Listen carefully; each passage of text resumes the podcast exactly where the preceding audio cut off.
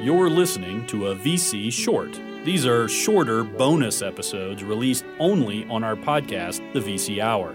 These are a product of Radio ABC 993 FM, a ministry of African Bible University in Uganda.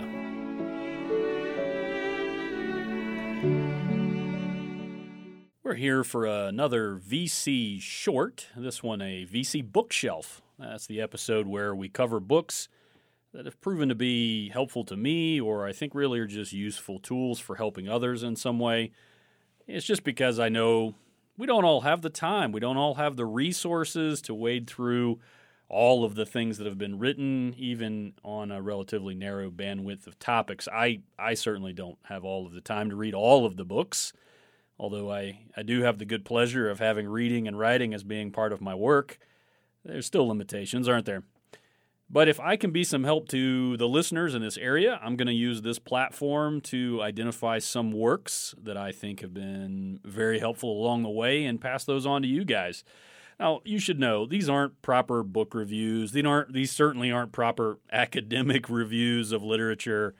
Uh, really, this is just me trying to put some tools in your toolbox. That's all it is. I hope it helps that way.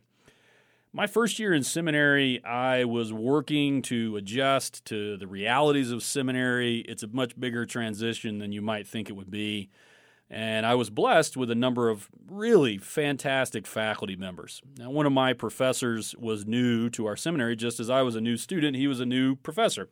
And uh, from the very beginning, I'll be honest with you, I was very impressed with his ability to work through some very complicated, some very challenging areas of biblical studies. Yes, those things exist.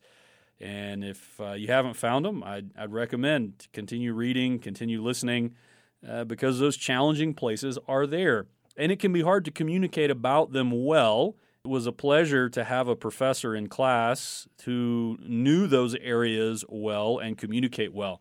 He became a bit of a model for me as a professor, no matter what topic I ended up teaching. That's what I've done most of my professional career. Along the way, I figured out that I didn't have to be afraid that my students were incapable of knowing even difficult things, even challenging things, and that I should do what this professor demonstrated so ably to us, which was work to improve my own abilities to make these challenging concepts intellectually available to my students or to my audience or to whomever is listening at that particular time. Now, he wrote this book that we're going to talk about today. I could have picked a lot of books from the same author. We try to only cover one book per show, and it was a challenge to figure out which one of the books I would cover. And I really thought this one had a lot of exceptional qualities about it and also reminded me a bit of my time with the professor as well. Now, this one, again, isn't his first, it hasn't his latest, uh, but I do very much appreciate it and I want to share with it today. The book for today is called Canon Revisited by Dr. Michael J. Kruger. Dr. Kruger is president of Reformed Theological Seminary in Charlotte, as well as being the Samuel C. Patterson Professor of New Testament and Early Christianity at that seminary as well. He's also an ordained teaching elder in the Presbyterian Church in America. That's a denomination where I'm a ruling elder as well.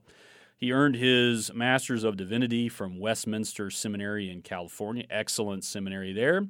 And his PhD is from University of Edinburgh there in Scotland. As I mentioned earlier, Dr. Kruger is the author of a number of great books that are very helpful, and I would encourage you to check out some of his other works as well as the one we're talking about today. Canon Revisited was originally published in 2012 by Crossway. And the core question of this book is how do we know the books of the Bible are the canonical books?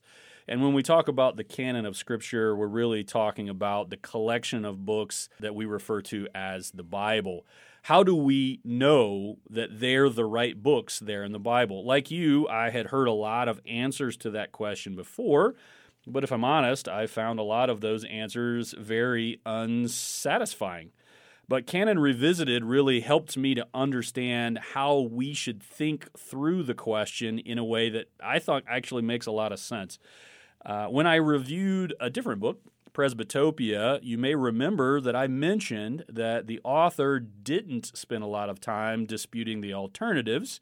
And for the type of book that Presbytopia was, I think that type of restraint actually is very helpful. This is a different book with a different purpose. Now, I certainly don't want to give you the impression that Kruger is polemical or that he's overly combative. That's not how I would describe the book at all. But a, a number of perspectives on the issue of canon exist. And sometimes the best way to point people to the right answer is often to carefully work your way through the wrong answers and explain why what you're offering as an alternative is is better. And that may sound like it's a simple task, but actually it's quite difficult, and most people, in my experience, don't get it right. Uh, we have this tendency as human beings to want to misrepresent what other people's positions are so that they're so easily defeated. Kruger offers what seems to me to be a very fair representation of various models of how we know we have the right canon of Scripture. It's been said that the model of discourse is that our opponents would be able to recognize their position when we describe it.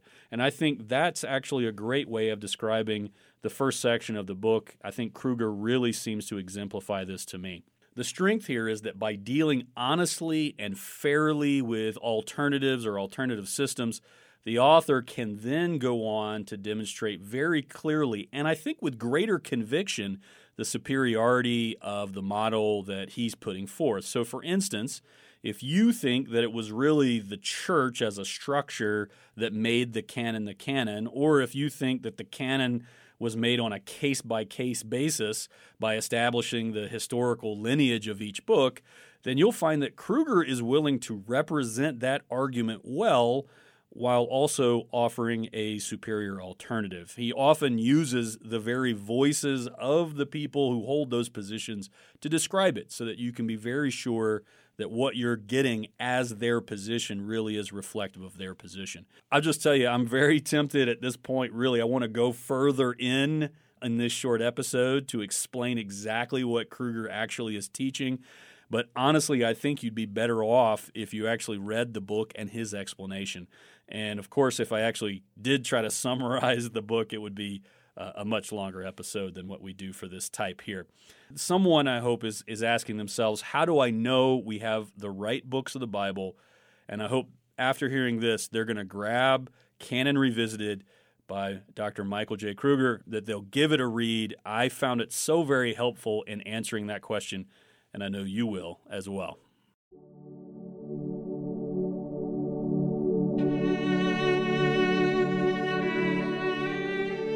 You've been listening to the Vice Chancellor's Hour, a ministry of Radio ABC 993 FM on the campus of African Bible University. We hope this has been beneficial to your Christian walk and understanding. If it has, you can support the ministry of Radio ABC by going to AfricanBibleColleges.com and clicking on the donate button.